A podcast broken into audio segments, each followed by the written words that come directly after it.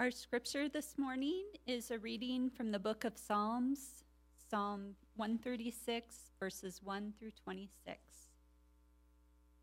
Oh, give thanks to the Lord, for he is good, for his steadfast love endures forever.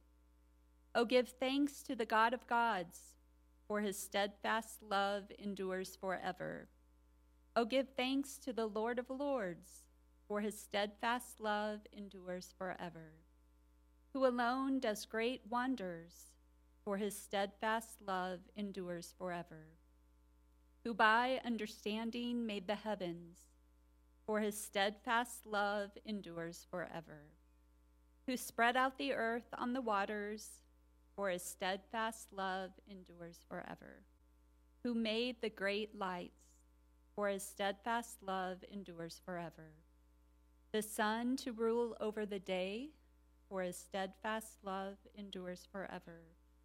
The moon and stars to rule over the night, for his steadfast love endures forever. Who struck Egypt through their firstborn, for his steadfast love endures forever. And brought Israel out from among them, for his steadfast love endures forever with a strong hand and an outreached arm, for his steadfast love endures forever, who divided the Red Sea in two, for his steadfast love endures forever, and made Israel pass through the midst of it, for his steadfast love endures forever.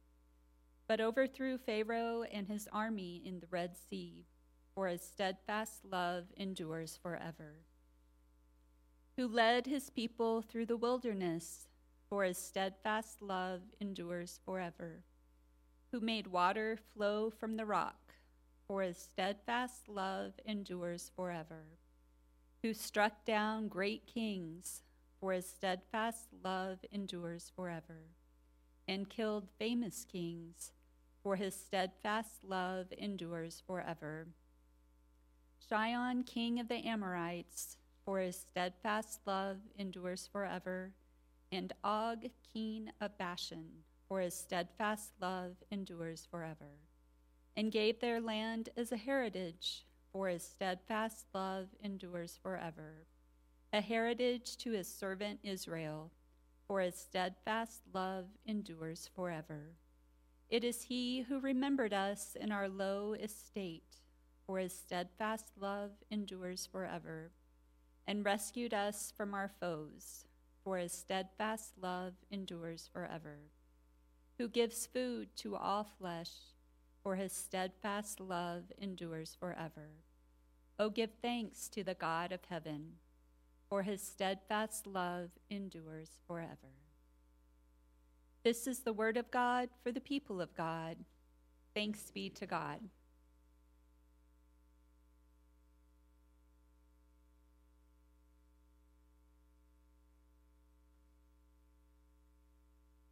Thank you, Denise.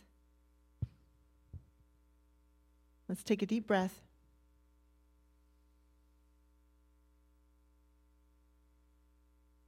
Let us pray. Gracious and loving God, may the words of my mouth and the meditation of all of our hearts together be pleasing in your sight this morning, for you are our rock and our Redeemer. My family has a favorite blessing that we like to offer at meal times. It's called Johnny Appleseed. Do you know it? Christy, can you help me sing it? Starts like this Oh, the Lord is good to me. And so I thank the Lord for giving me the things I need the sun and the rain and the apple seed. The Lord is good to me. yeah, cha cha cha, or amen, amen, amen, amen, amen, amen. So, Olivia, three year old, she adds something. So when we say amen, she says, and thank you. That burst of gratitude from a three year old brings joy to my heart. And I wonder if that's how the writers of the Psalms felt when they wrote some of these ancient hymns. So we've been talking over the past several weeks about Psalms as the voice of the people. So far, we have studied a psalm of awe and praise, a psalm of lament and grief, and a royal psalm which teaches us how to order our lives. These ancient words are attributed to at least eight different voices written over a span of 500 years, but they all speak to the human condition. We all look at the world with wonder sometimes, don't we? We are all filled with sorrow at other times. We all need a sustainable rhythm of life to be healthy. And gratitude is something that often wells up inside of us, even and especially in everyday moments. Psalms of thanksgiving present God's goodness as the core of our gratitude. These psalms often praise God for specific acts of grace and mercy, and they present thanksgiving as a form of, of worship. Psalm 136, for example, tells the story of God's faithfulness from before creation to the time that the hymn was written, and it's held together with one phrase God's steadfast love endures forever. This proclamation is included 27 times in the text for today. Perhaps you even began saying it under your breath as Denise read the passage this morning. You may not remember a single other word that was said today, but I bet you can leave here saying God's steadfast love endures forever. And that's the beauty of repetition. We know enough about the brain to know that repetition is a key tool in education. Repetition fosters learning, it improves retention, it strengthens the brain and can even double learning speed. Repetition also teaches patience, it reduces stress, increases focus, and builds confidence. Now, maybe the writer of Psalm 136 knew all of that, maybe he didn't. It was probably a he. Regardless, it's easy to tell that the eternal quality of God's faithfulness, the eternal quality of God's faithfulness, is the main point. It's the takeaway, it's the truth to be remembered. God's steadfast love endures forever. Now we know that to love is to choose to will the good of another, right? That's the definition that we use here at Morning Star. It's from St. Thomas Aquinas. To love is to choose to will the good of another. And so the psalmist is saying that that's what God does for us. God chooses to will the good of humanity. For how long?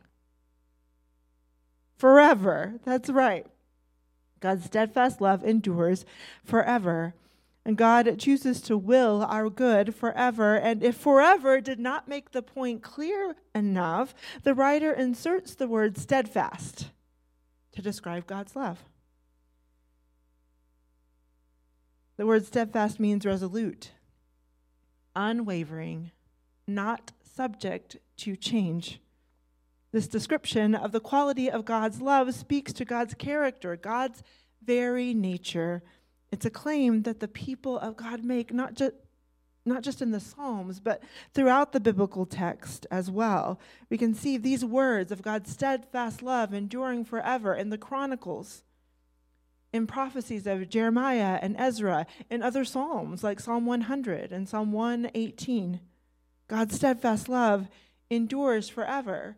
So the writer of Psalm 136 locates this refrain inside the history of the people, telling the story in six parts verses 1 through 4 claim that God's power and nature precede our notion of time. God alone does great wonders, the psalmist says. God's steadfast love endures forever. The next movement occurs in verses 5 through 9 in a recap of the story of creation. Here, God has given credit for making the heavens with understanding and spreading out the earth on the waters and setting the sun to rule by day and the moon and the stars by night. for God's steadfast love endures forever. From creation, we move to Exodus and the deliverance of the people from slavery in Egypt, as retold in verses 10 through 15. And in this miraculous feat, God brought Israel out of captivity, guided them with strength, and divided the Red Sea for safe passage. Because God's steadfast love endures forever. Verses 16 through 22 pick up the story in the wilderness where God made water flow from a rock and led the way to the promised land and protected them from various threats of various kings. For God's steadfast love endures forever. The next section generally reminds the people of God's care for them and brings them into the presence, into the present, into the present of God's continued care for them, God's provision. It is God who gives food to all flesh. The psalmist says, For God's steadfast love endures forever. And then we get to the final verse of the hymn. It serves as the therefore, kind of like Olivia's thank you in Johnny Appleseed. It's the bottom line. Oh, give thanks to the God of heaven, for God's steadfast love endures forever.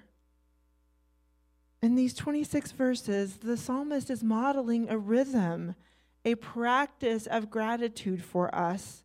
And of course, this practice was offered in community. These ancient hymns, they were sung by groups of people, the children of God, and later followers of Jesus. So we're going to practice gratitude together this morning.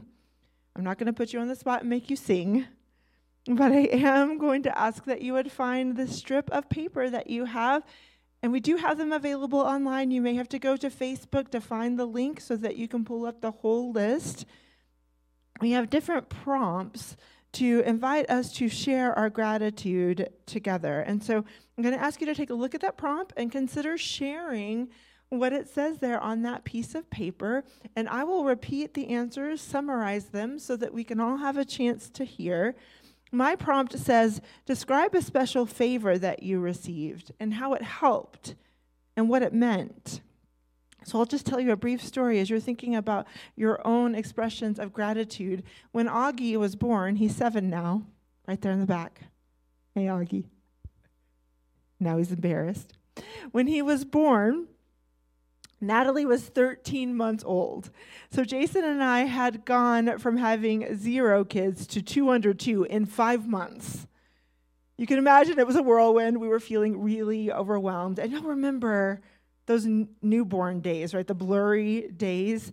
In those days, my sister, who had two kids of her own, has two kids of her own, would pick up our dirty laundry, take it to her house, wash it, fold it, and bring it back. And she did not really have time to do that. But what that what that gesture did for us was give us clean clothes, which was really very helpful, but it also gave us hope that these daily tasks would not feel overwhelming forever.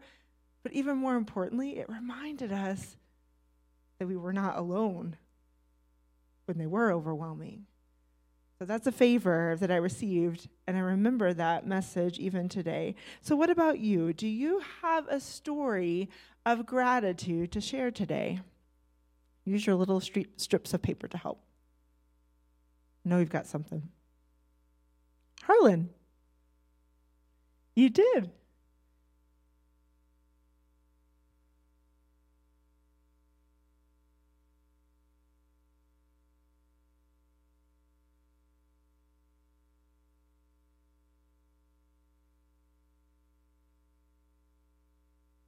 Right.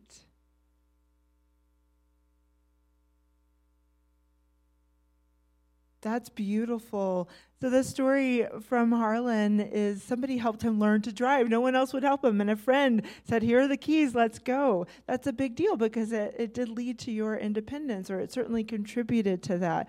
And there's an element of trust in there too, right? Here are the keys to my car. It's a big deal. Thank you. What a great story of gratitude. What else?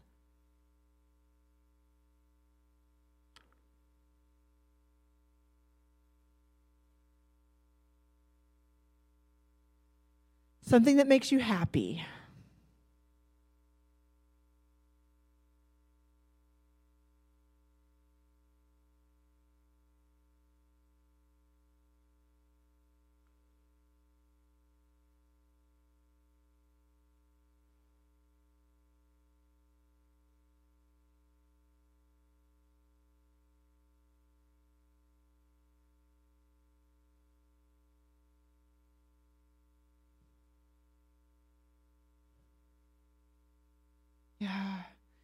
So, what makes you happy is being with your family, contributing to the, your kids' growth and development, reading to them, playing with them.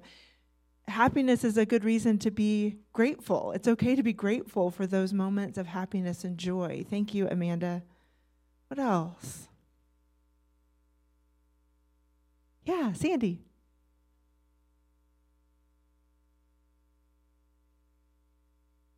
Yeah.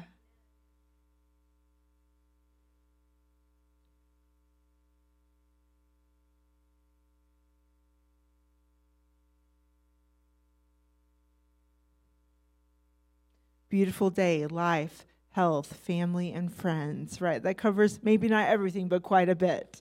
That's right. Yeah. Yes. Yeah, absolutely. The why as a parent. We're grateful for life and family and friends and health. Absolutely. Yes, and not everybody has those all of the time, right? And so we're grateful when we can we can experience those. Great. What else? Anybody else? Yeah, Steve.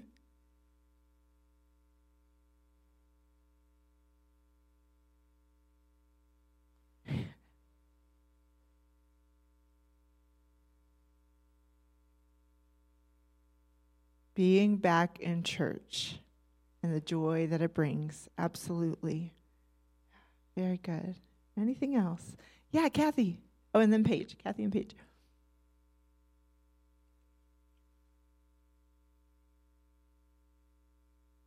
Name someone you know. Okay, gratitude for someone you know.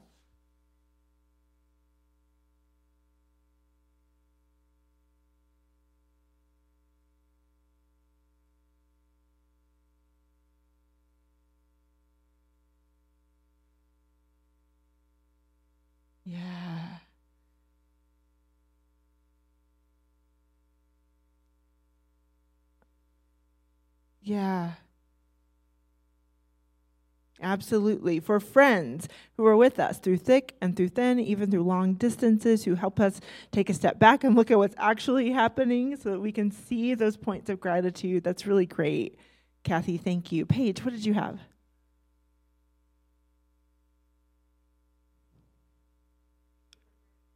Something you use that other people might take for granted. Yeah. Running water, clean running water. Sometimes we take that for granted, even in the desert. Right? Absolutely. So these are beautiful stories, and I know that you have more, and you can continue to practice that sense of gratitude because remembering and sharing those things and those people and those experiences for which we are grateful, it's important for our own health and for the health of our community as well. And a practice of gratitude has been proven to contribute to improved mental health, better physical health, stronger social bonds, and a greater capacity to build resilience. And so I want to give you the opportunity to practice this week. That's what this is about. You can take this with you, you can tuck it into your Bible. It's counting your blessings. That's how we often talk about this, right? Counting your blessings. So I invite you to take a look at that. And also on the back, if you're praying the Psalms during this series, this will lead you through praying Psalm 136. And you can use that information, which is on the second page. And again, those links are available online. You may have to go to Facebook to find them. Reading passages like Psalm 136 has, has, has proven to strengthen a sense of community they help us raise our voice and gratitude, even in times when we are finding it difficult to feel thankful. Because the truth is, beloved, God's steadfast love endures forever, and that deep and abiding truth is worthy of our gratitude every day. Amen. Amen. Let us pray.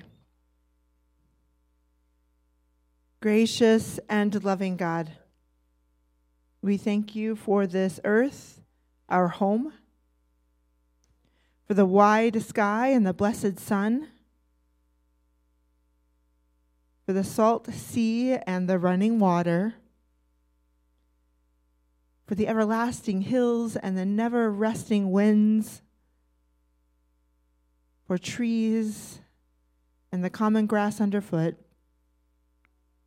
We thank you for our senses by which we hear the songs of the birds and see the splendor of the summer fields and taste the autumn fruits and rejoice in the feel of snow and smell the breath of spring. Grant us hearts wide open to all of this beauty and save our souls from being so blind that we pass unseeing when even the common thorn bush is aflame with your glory. O God, our Creator, who lives and reigns forever and ever. Amen.